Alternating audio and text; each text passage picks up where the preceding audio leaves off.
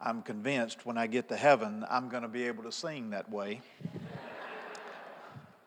right now, it doesn't happen even at the finest moments for me. And until then, I'll just have to say what she sang. Wonderful song. I invite you to open your Bibles with me, if you will, to Exodus chapter 3. Exodus in the Old Testament, the second book of the Bible. We are studying through these pages and reflecting on the life of Moses. Most people have heard of Moses. Even if you hadn't been in church your entire life, somewhere along the way you've heard the story of Moses. And this morning we find ourselves in chapter 3, one of the most familiar experiences in the life of Moses. Now, Moses was pasturing the flock of Jethro, his father in law, the priest of Midian. And he led the flock to the west side of the wilderness and came to Horeb, the mountain of God. The angel of the Lord appeared to him in a blazing fire from the midst of a bush.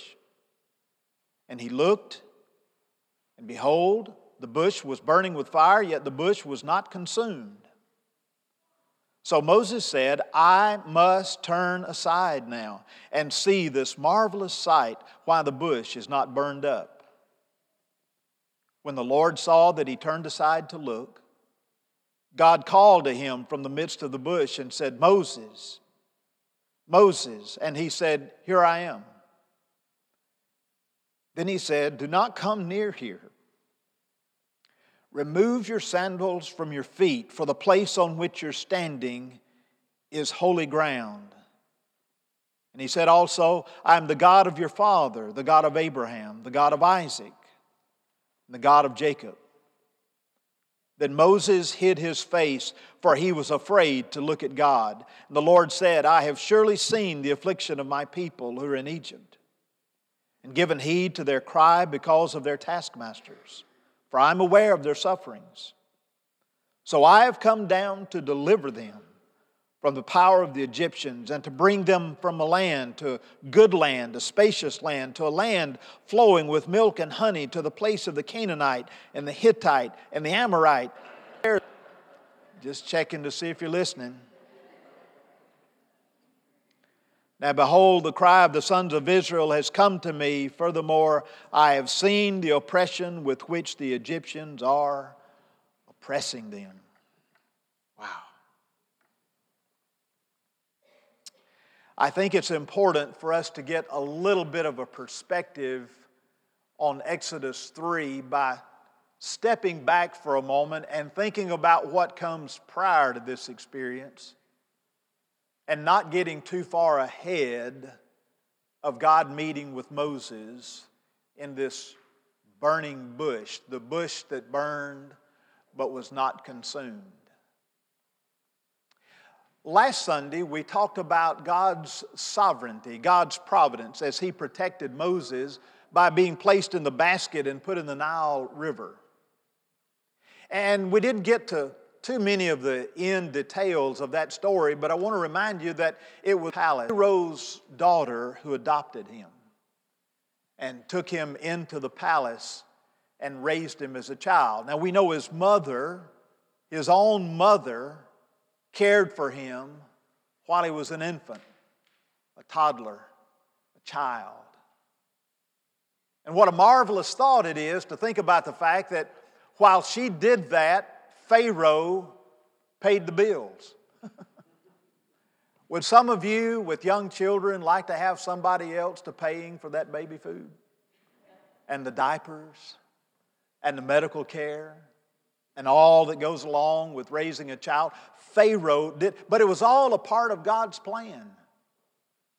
And the way that God was preparing Moses for this special calling on his life when Moses' mother took him back to the palace, Pharaoh's daughter took him into her home and said, I'm going to call him Moses. She named him. Moses' mother didn't name him, his father didn't name him. Pharaoh's daughter gave him the name. But the name Moses means literally to be drawn out of the water.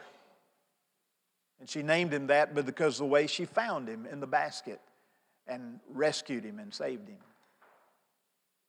And so then, as he comes back to the palace, he was raised as the king's grandson, we might say. He was part of the royal family.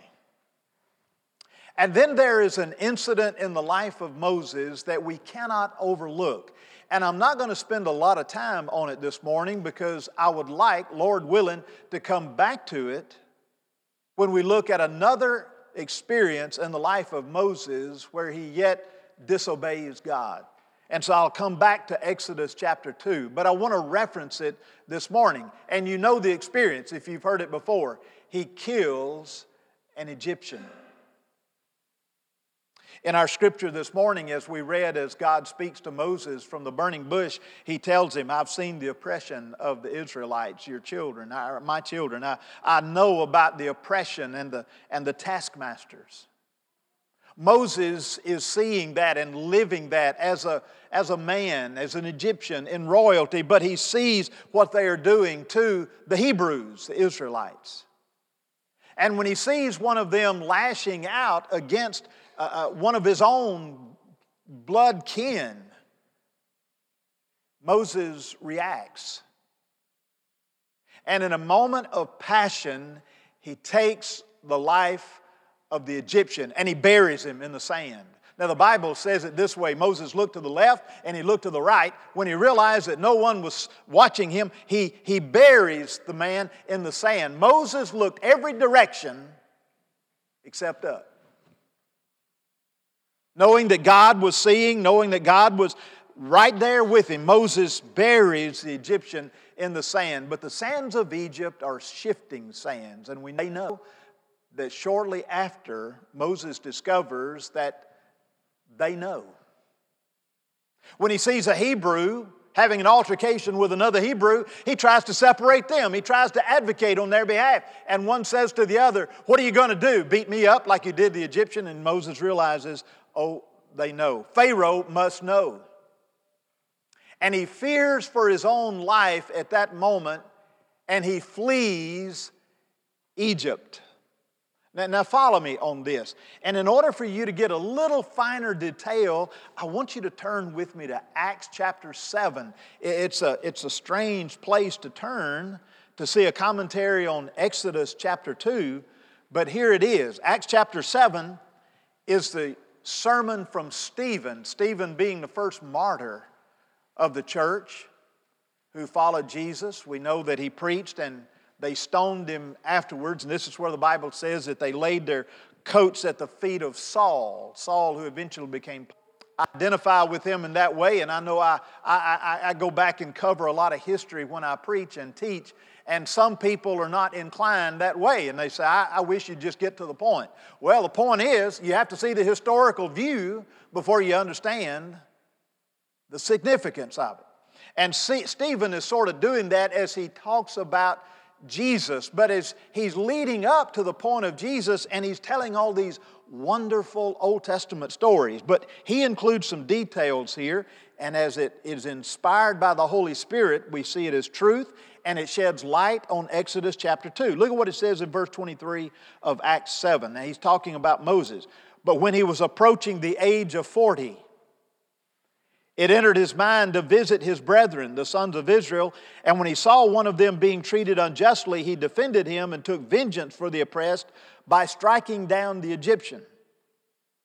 So, what Stephen is telling us here is at the age of 40 or thereabout, that is when Moses killed the Egyptian. Now, if you would skip down to verse 30 here in Acts 7 and look at what it says.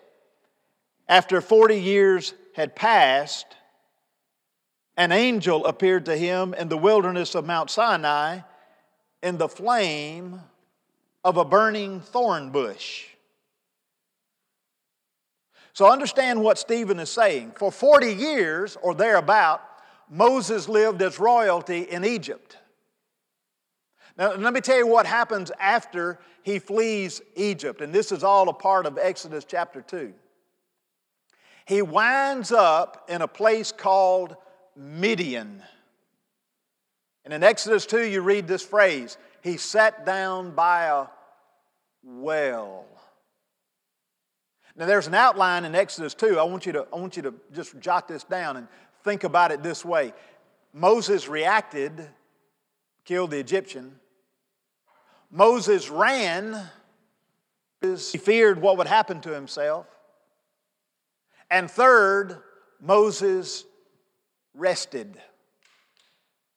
So he reacted, he ran, and then he rested there by the well in Midian. Now, I believe many of us could uh, learn from that and need to rest by a well. A well represents that, uh, that reservoir of water where we can refresh ourselves and, you know, we can splash a little on our face or we, we can take a cool drink and, and we can be reinjuvenated a little bit. And so Moses was doing that as he made that trek through the wilderness through the desert. Now, in Exodus chapter 2, you learn that he finds his wife there. She's serving, uh, she's, she's, you know, giving water to the flocks who belong to her father. They take him home. Her father receives him in. His name was Ruel, by the way. I have a, I have a relative, Ruel Spratlin, in my family who was named after Moses' father in law. And so he becomes a shepherd, and for his father in law there in the wilderness. Moses reacted, he ran, and then he rested. And then, Acts 7, for 40 years he stays in Midian as a shepherd for his father in law. All of this is important until we come to Exodus chapter 3. Now imagine what it must have been like for Moses on this given day. I think it was any ordinary day for Moses. Day in, day out, he done what he did what he'd always done. He'd, he'd gather the sheep, he'd take them to the fine pasture, he'd lead them to water, he'd, he'd make sure that they were protected and nothing over, overpowered the sheep. You know, it was important. That's the way they made their living.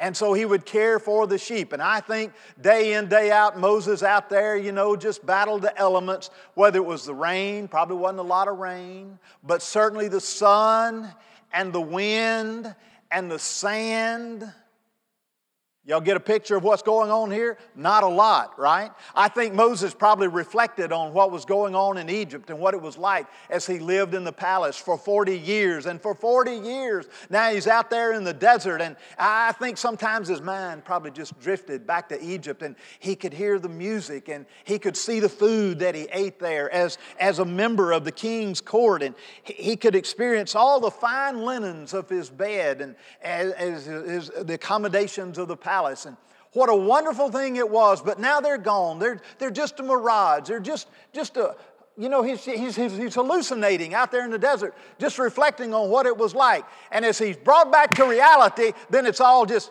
chirp, chirp, chirp, crickets. And he's wondering, why am I here? And on this ordinary day, he sees something. Now, in the imagination of my mind, I wonder if he smelled it before he saw it. You know what I mean? The bush is burning, but it's not being consumed. So I don't know if there's an odor coming from the, you know, from the from the plant, the tree, the shrub, whatever it was that was burning there. But Moses saw it, and I think because he'd spent some time in the desert, I think he'd seen spontaneous combustion before. I think he'd seen lightning strike. I think he'd seen things catch fire out there in the desert, and so probably didn't pay a lot of attention to it at first, but because it was not consumed, it didn't go away, it continued to burn, Moses said, mm, I, I probably need to check this out. And so, verse 3 in Exodus 3 is a very pivotal verse where the Bible says, Moses said, I must turn aside to see this thing. And that's when he goes to the burning bush and lo and behold, God speaks. Now, I love the way it's captured here. It says that he says to him, Moses, Moses. Have you ever, have you ever been at home and the doorbell, but you weren't sure it was a doorbell? Maybe the TV was on, the radio was playing, you were listening to music or something. You thought, was that, was that somebody at the door? And so you don't immediately get up and go, but yet you wait. And when they ring it a second time, you say, Oh, it was a door. And so then you go to the door. I think Moses is, he hears Moses and he's like, uh, did, did somebody just call my name? Moses. He hears it. Oh, it's confirmed. He is calling my name. And Moses says, Here I am. And then God begins to speak. And God begins to tell Moses exactly what he sees and what he knows was happening in Egypt. And you know the story eventually here of how he gets to the point where he says, I want you to go back, speak to Pharaoh, and let him know I intend for him to set my people free. Follow me. God did not cause Moses to kill the Egyptian, but God allowed it. God allowed Moses to go through that experience. And then God puts Moses in the wilderness for these 40 years until finally he brings him to the burning bush experience and he says, I need you to go back to Egypt and set them free. And then next Sunday, Lord willing, we're going to hear God answer all of the responses of Moses as to why Moses says, I'm not your man and I can't do it. We're going to get there eventually, but right now, I want to focus on this idea that God is asking Moses to do this very thing. He's placing this call upon his life. The first thing I want you to think about with me is how God responds to our failures. You say, what failure? He committed murder. He killed another human being. And yet, God is now saying to Moses, I'm choosing you for a special task. Can I tell you something, folks? I believe that it is the purpose of the church to help other individuals understand that when we fail, God desires that we fail forward, not backward.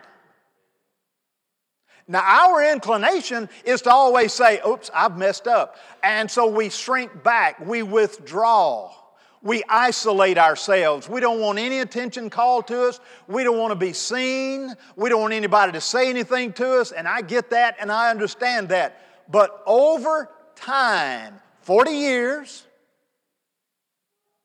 God is doing a special work in the life of Moses as he brings him to this point and says, I've got something for you to do.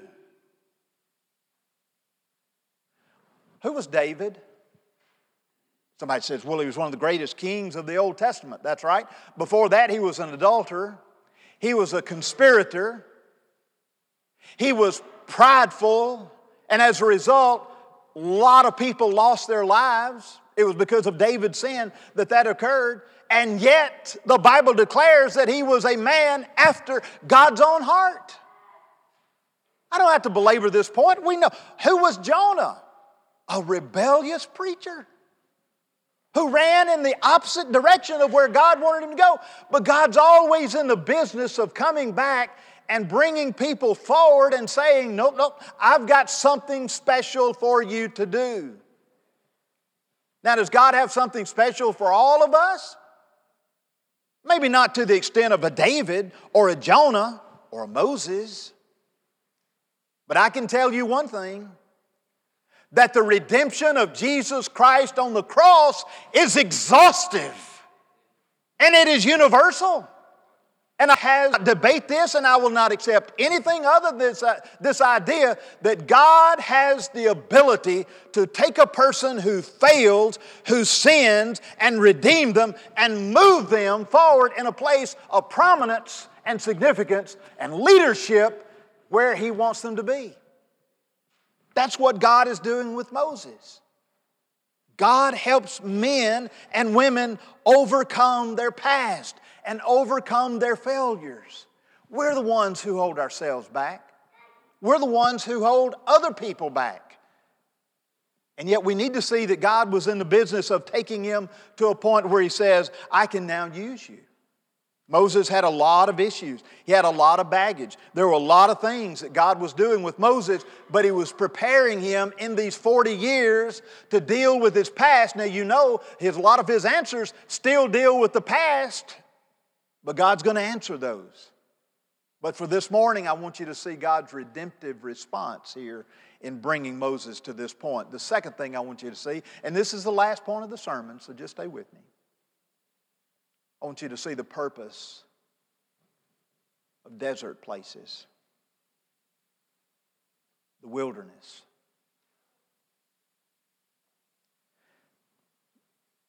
Do you know what the word desert literally means? It, means to speak. Is it possible that God put Moses in the desert because he needed to remove him from all the distractions of the world. God let him stay out there with the sheep, bleep, bleep, just bleeping sheep, so that they could be out there and as he becomes accustomed to the mundane and my, we, many of us would probably even say the boring climate of shepherding sheep god put him in a place where he could get his attention Now, I want to tell you something about the desert and the wilderness. It's a special place to God. We don't like to think in these terms and we avoid the desert and we avoid the wilderness, but sometimes God has a way of putting us there, doesn't He? You know exactly what I'm talking about. Think about Luke 15 for just a moment. Luke 15 has the story of those three stories of Jesus the shepherd who lost a sheep, the wife who lost a coin, the father who lost a son. Remember, beautiful, amazing stories. And they're all sort of similar in the way, in the idea that someone lost something and there's celebration when it was found and it was recovered. In that first story, a shepherd had a hundred sheep. Listen carefully. One of the sheep strayed, and in the story, Jesus says that the shepherd left the 99 to go find the one. Where, now, I want to ask you a question. Where did the shepherd, according to the story in Luke 15, where did he leave the 99 to go find the one?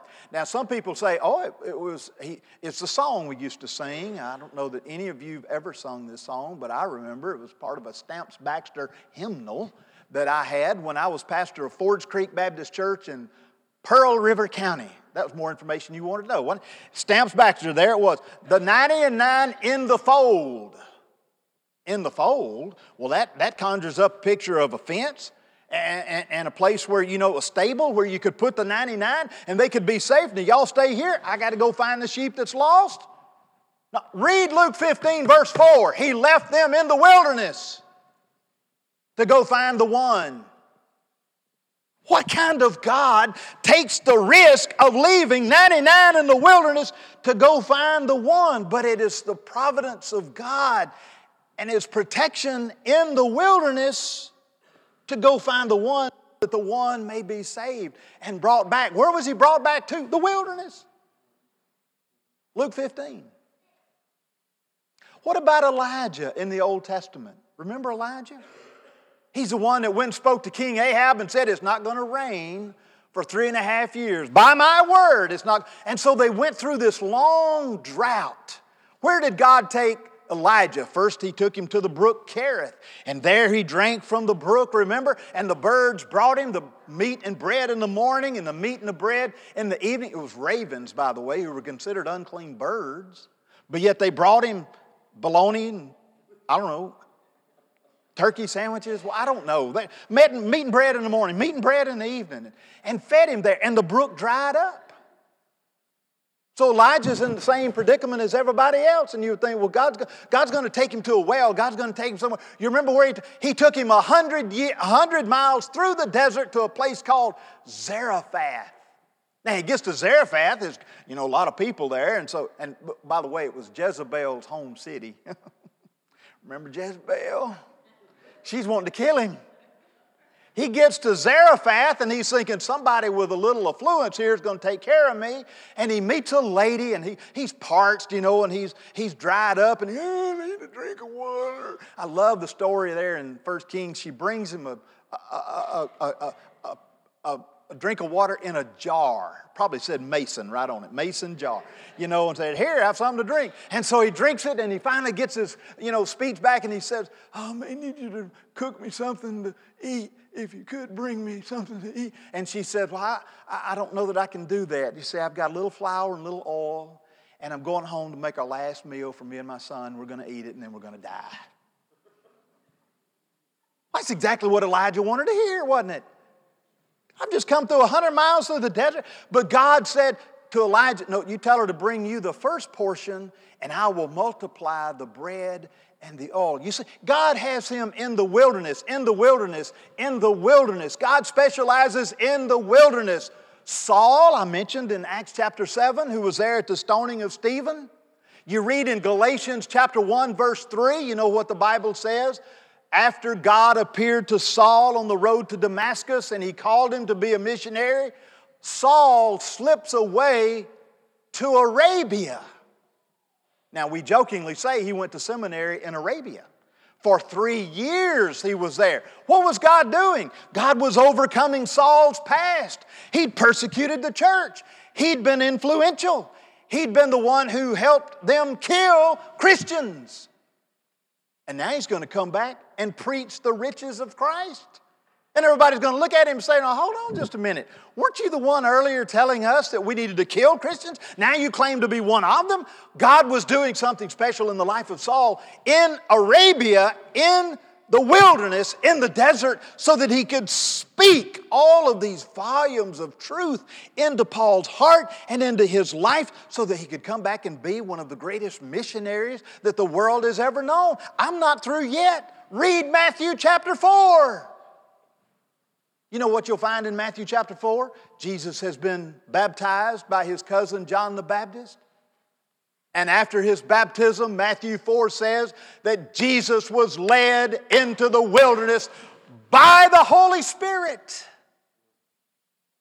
And it served a purpose in the life of Jesus so that Jesus could be confronted with the reality of sin and temptation. And we give thanks to Him, we praise Him, we glorify Him, because in every one of those situations, Jesus responded perfectly to the temptation of Satan in the wilderness. The wilderness for God is a very special. Some of you are in the wilderness this morning. Some of you are in the desert. You feel isolated. You feel forgotten. If you're not there right now, you've been there before. You may even go there somewhere in the near future.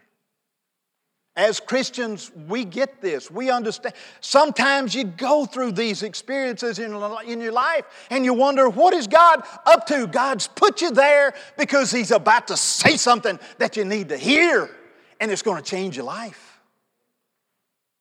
Now, I, I know what you're thinking. You're, oh, Bill, stop. Stop it. That's Moses. God's not going to call me to do anything like He called Moses to. Well, I, I have a word for you. And it comes from a preacher in the past by the name of Ian Thomas, an Englishman. Here's what Ian Thomas said. He sort of tells it this way. Moses reflected on the burning bush and thought, you know, that, that, that's, a, that's a special plant. That's a special tree. That's a special bush that God used. And God doesn't have any. And said, Moses, you see that tree over there? You, you see it doesn't have any leaves on it, it's just bare. It's, he said, I can use that tree if I want to. You see this tree over here, it's loaded down with produce and fruit, and it's flourishing and it's healthy. I'll use that one if I want to. Moses, you see this little bush over here, this little shrub that just everybody overlooks and tramples on? I'll use that if I want to. Ian Thomas says finally Moses gets what God is saying, and that is any old bush will do. It's just wherever God chooses to inhabit himself and reveal himself at that particular time. And I love the application that Ian Thomas makes, and that is any life will do. Your life, your life, your life, your life. It doesn't matter, my life. It doesn't matter. Any life will do. It just has to be a life that is sold out to Him and is willing to commit to Him and say, Lord, use me, whatever you want. Speak to my life and speak through me. Speak love and grace and mercy. And let me make a difference in this world. Can you stand one more scripture? Deuteronomy 32. Look, look there with me if you would. Deuteronomy chapter 32. This is Moses' perspective on 40 years in the wilderness. Deuteronomy 32, look at verse 10. It says, He found him. Now, that is, God found Moses. Mo- Moses is speaking in third person here. he found him in a desert land and in the howling waste of a wilderness. Look at this. He encircled him. God encircles Moses. He cared for him. He guarded him as the pupil of his eye. One of the first things that those people who live in the desert knows, one of the first things that can go is your eyesight. Because of the sun, because of the sand and the wind. And look at what Moses is saying. He guarded me as the pupil of his eye. Look at verse 11. Like an eagle that stirs up its nest that hovers over its young, he spread his wings and caught them he carried them on his pinions. I love that picture. Moses is speaking about how God found him there. He knew where he was all along. And he was preparing him for this moment. And then, as he puts that call on Moses' life, Moses says, And then I went and got him. And he brought him right back to the wilderness. And then God returned like a mother eagle who covers over her young, and he carried them on his pinions, on his wings, the strength of an eagle, like no other bird. Guess what, ladies and gentlemen? God will do that for you. You are so special to Him this morning. He's guarding you like we would protect the pupil of our eyes. He's encircling you. And He's found you this morning on an ordinary day. September 23rd, 2018.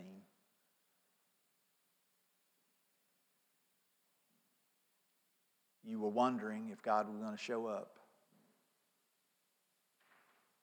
And he did. He has. He's here. But the specific call on your life, you have to answer. Stand with me this morning.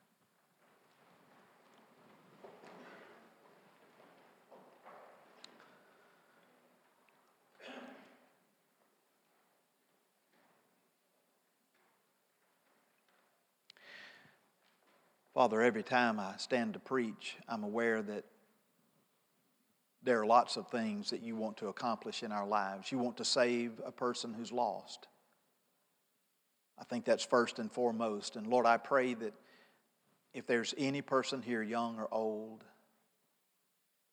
that has come to understand a need to accept Christ as their Savior, that you would convince them of that need this morning and, and show them just how powerful you are to save us. Regardless of what we've done in the past, regardless of our sins, you save us and you forgive us and you use us in your kingdom's work. But we have to answer.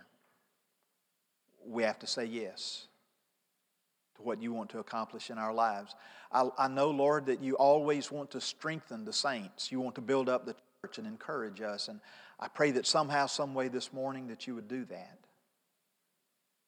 and remind us of your love for us and the special relationship that we share with you and all the things that you provide for us, if only we'll trust you, if only we'll hear you, then I know we'll see you at work in our lives. Let us say yes to your will, whatever your will is. Lord, it, it may be that you're just challenging some of us to be more disciplined in our lives, to serve you faithfully, consistently, day in, day out. It may be that there are Christians here looking for a church home. And because your Spirit would lead them to come, let them come to unite with our church family. And use what gifts and abilities they have so that your church may be strengthened. Let us be the people you want us to be. Through Jesus we pray.